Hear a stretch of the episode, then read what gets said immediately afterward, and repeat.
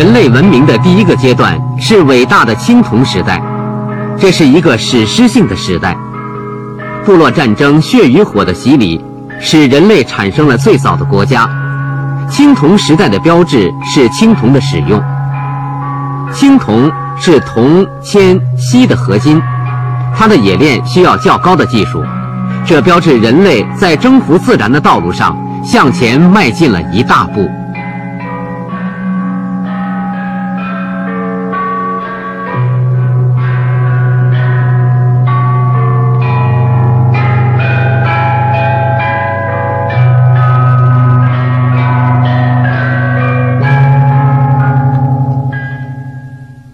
国的青铜时代，就是历史上的奴隶时代，相当于古人所说的三代时期，即中国最早的三个王朝夏、商、周。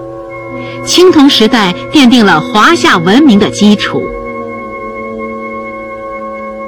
中国文明史上第一个王朝夏，正是治水英雄夏禹的儿子启建立的。由于禹的功劳，他的家族声名显赫。为以后的禹传子家天下奠定了基础，于是启成了夏的第一代国王，国家诞生了。中国天子的位子从此一直传到了清朝的最后一个皇帝溥仪。中国进入了有阶级社会，黄河中游的夏族率先进入文明时代，夏族的族姓成了后来汉民族的代称。中夏就指中原，也可以泛指中国。然而夏实在太遥远了。一千多年以后的诗人屈原，就在他的《天问》中提出疑问。近代的许多学者也曾怀疑夏的存在。一九五八年，河南偃师二里头夏文化遗址的发现，终于为我们证实了夏的存在。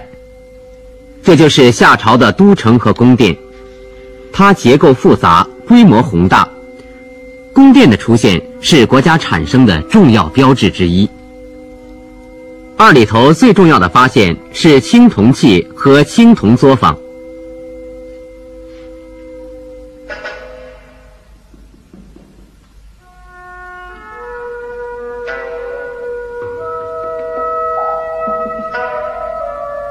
这个铜爵是用四块以上的范合起来铸成，过程相当复杂。夏小正是中国现存最早的一部记载物候的重要著作，记录了夏代已经积累起来的观天察候的知识。他按夏历十二个月的顺序，分别记述每个月中的星象、气象、物候和相应的农作、政事，被称为夏历。夏朝维持了五百年。传说那时东方有穷氏的部落首领后羿，曾一度夺取了夏的政权。后羿的妻子就是有名的嫦娥。到夏朝末年，先是一洛二水的枯竭，其次是国王桀的凶残无道，最终是夏朝灭亡的是在东方崛起的商族。经明条一战，夏彻底完结了。商本比夏要落后，后来受到了夏文化的影响。也迅速进入奴隶社会的文明阶段。到了商汤任首领的时候，商族已经战胜周围的各部族，成了夏的劲敌。当商汤率领大军进攻时，已失去人心的夏朝立刻土崩瓦解。商在夏的基础上创造了更高的殷商文化，他们和夏族人民一起构成华夏民族的主体。商汤是一名贤明的君主，他开创的商王朝以黄河为中心向四方发展，疆域比夏还要大得多。他本人与尧舜禹一起，成为古代理想君主的典范。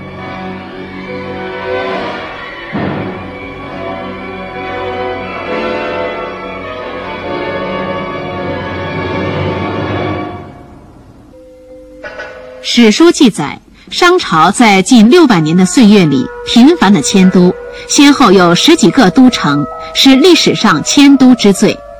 为什么要经常抛弃辛辛苦苦建立的都城呢？有多种的解释，有的说是因为地力耗尽、生产下降所造成的；也有的说，大量的制造青铜器势必要求统治中心靠近矿源，于是商的贵族为追逐铜矿而不得不迁都；还有的说是因为水患频繁所致，有的则认为是内部矛盾的结果。这么多的都城，考古学家已经找到了两个，一个是前期的伯，一个是后期的殷。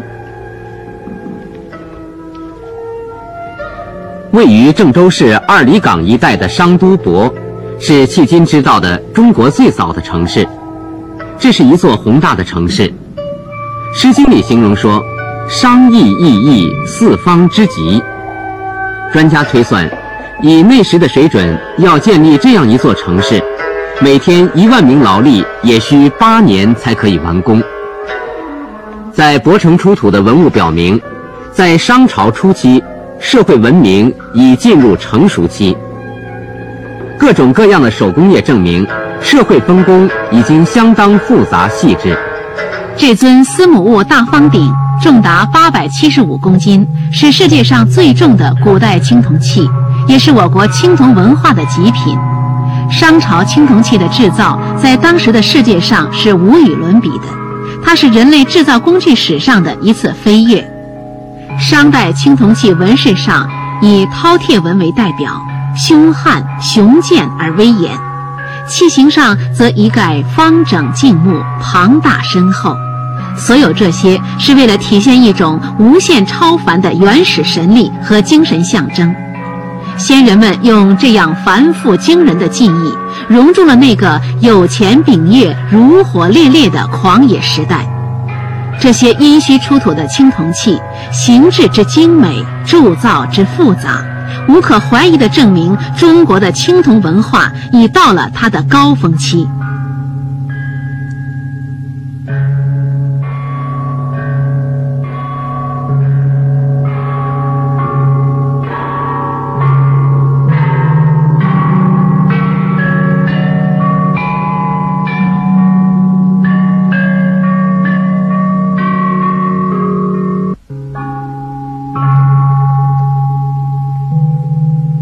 从这些大大小小的酒具，可以想见当时的人们是如何痛快畅饮美酒当歌的。饮酒之风早从夏王朝就开始了。传说用黄米做酒是夏代第六个国王少康发明的，也许我们可以叫他中国的酒神。这些兵器则展示了商王朝强大的军事力量和那个年代的赳赳武风。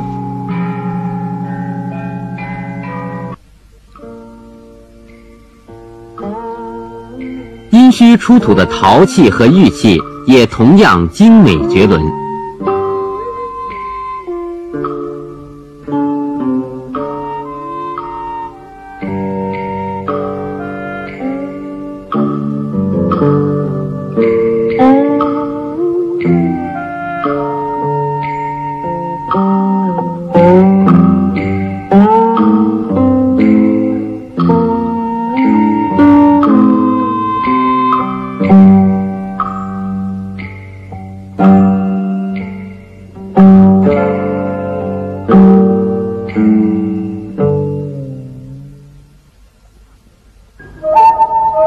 殷墟的一大收获是甲骨文的发现。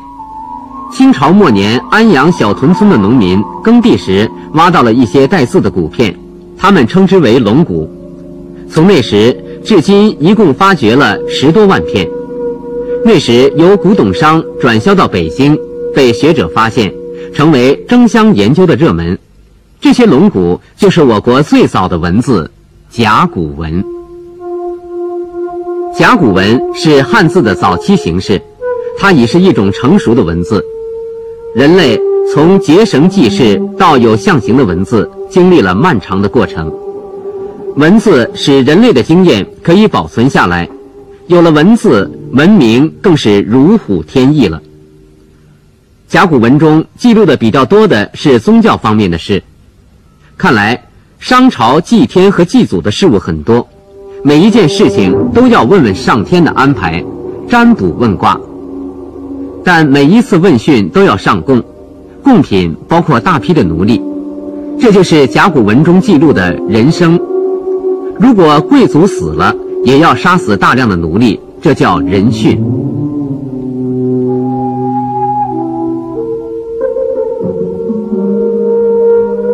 阶级的压迫是残酷的。到了商纣继位的时候，国内的矛盾十分激烈了。周围的许多部族开始摆脱商的控制，而纣王又是一个历史上数得着的暴君。他发明的酷刑，如炮烙之刑，可以说是世界上最残酷的刑罚之一。《封神演义》是一部神话小说，可是关于纣王的描写却基本符合事实。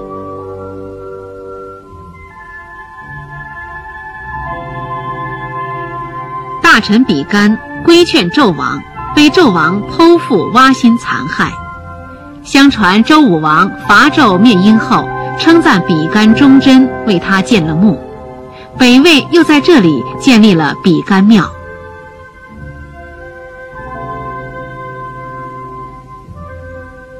现在比干庙的建筑群是明代重建的。比干精忠卫国的精神，曾激励过历代君臣。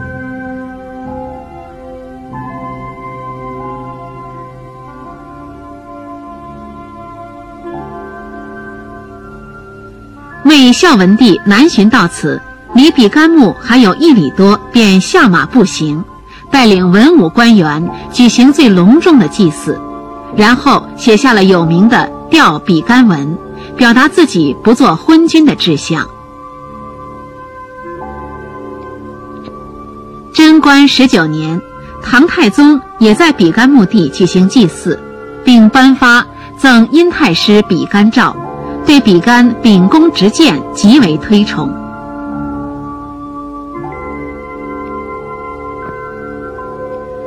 正当纣王在酒池肉林中醉生梦死的时候，西方的周族已经强大起来了，成为周边各族的盟主。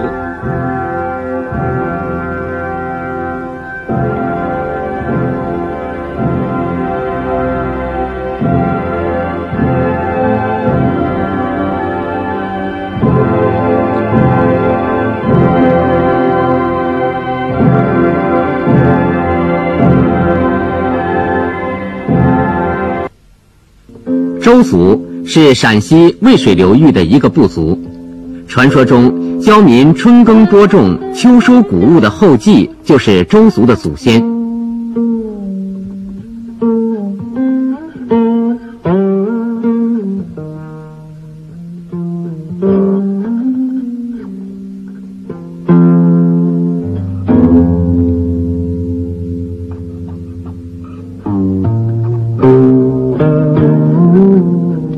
是一个十分重视农业的部族。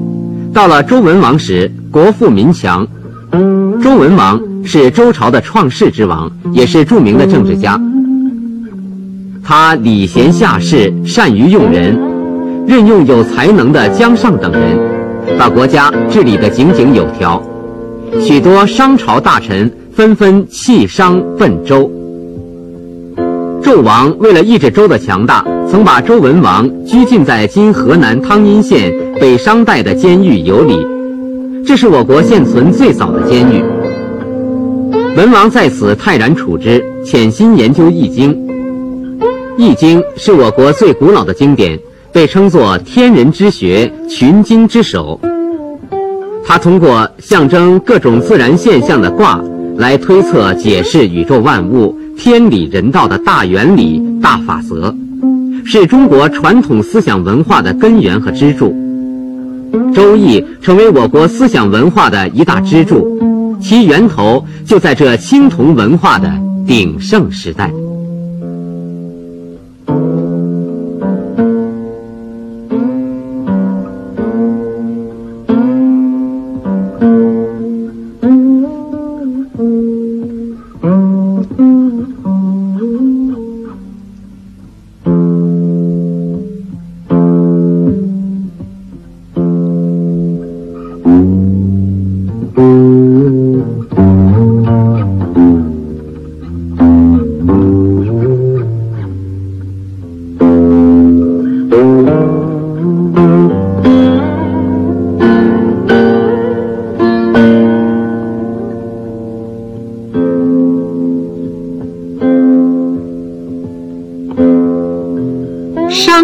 数尽了。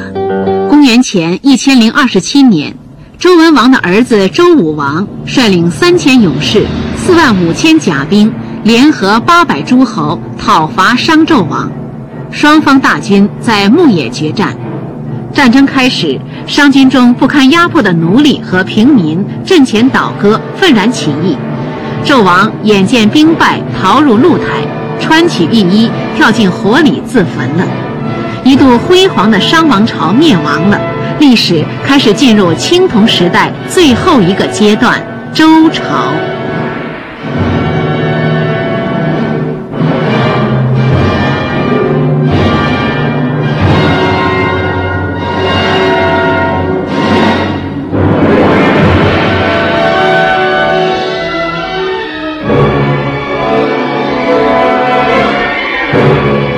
前十一世纪中期，周武王伐纣，推翻了商王朝，建都于镐京，从此开创了周王朝八百年的统治。周朝是中国历史上最长的王朝，分西周和东周，东周又分为春秋和战国。周初的历史上出现了一批我国早期杰出的政治家。周文王、周武王、姜太公、周公旦等，他们相继的努力为周朝的江山打下了坚实的基础。其中，姜太公的故事最为家喻户晓，他是《封神演义》的主人翁之一。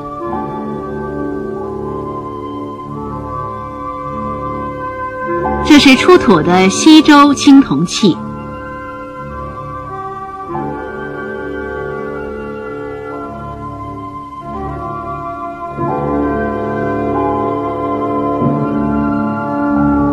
青铜器上的铭文记载了西周的历史。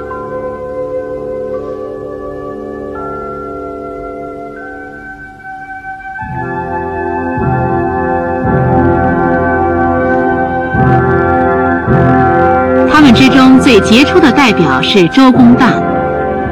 周公是我国政治思想史上一位了不起的人物，是儒家思想的来源。周代的政治制度和文化传统都是由周公打下的基础。周公的最大功绩就是制定周礼，他对照商的礼制，重新制定了一套既保持周族传统又适应新形势的新礼制，而这些制度对秦汉以后两千多年的中国文化有着深刻的影响。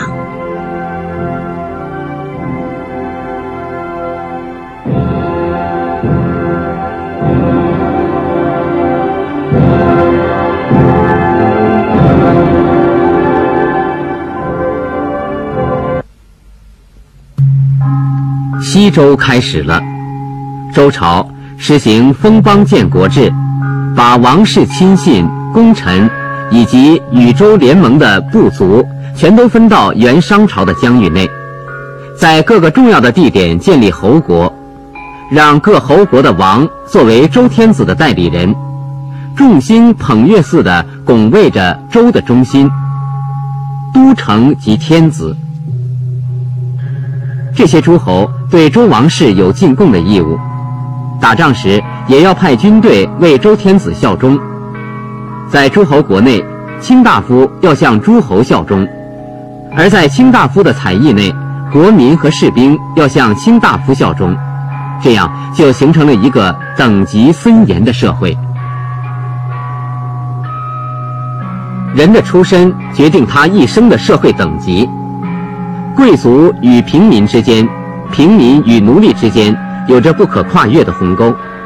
奴隶永远是奴隶，而贵族则可以子继父位，为官或为王。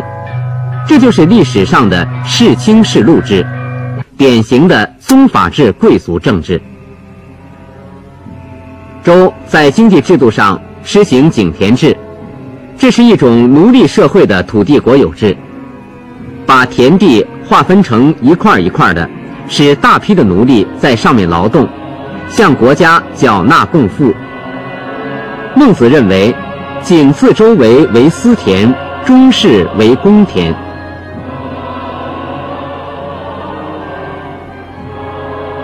西周共有二百多年历史，在这段时间内，只有开头五六十年是比较稳定的。武王建国后不久就去世了，由他的弟弟周公辅佐成王。一些王亲勾结纣王后代，在东部地区叛乱，周公率军东征，平定了叛乱，这是周公的又一功绩。东征归来，周公在洛阳建立了一座很大的城市，称为成周，后来就是东周的都城。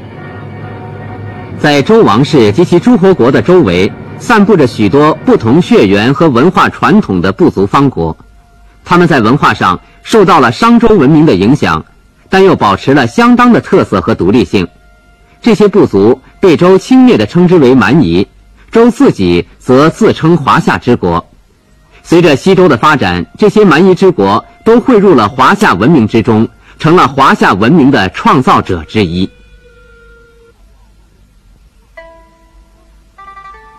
在蛮夷之中，楚国发展较快，构成了周在南方的重大威胁。到周昭王时期，楚国不服从周王室，昭王南征，死于汉水之上，这是西周政治上的一次大挫折。昭王的儿子周穆王心有大志，东征西战，扩大了周的疆域。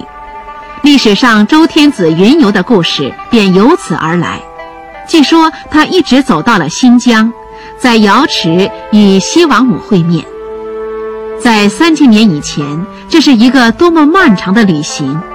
穆天子可谓中国最早的旅行家了。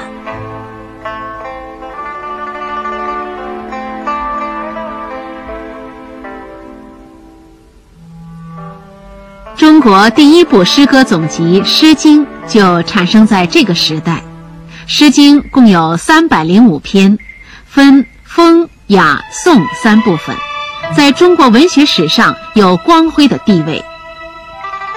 关关雎鸠，在河之洲。窈窕淑女，君子好逑。硕鼠，硕鼠，无食无属。三岁贯汝，莫我肯顾。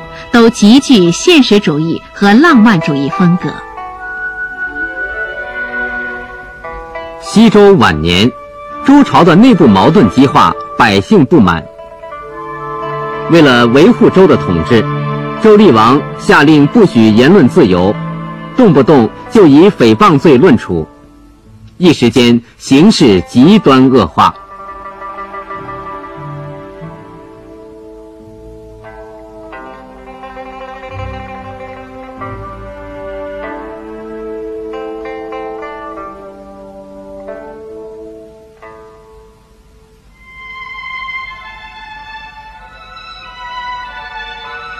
终于有一天，国人奋起反抗，这是我国历史上第一次大规模的武装群众暴动。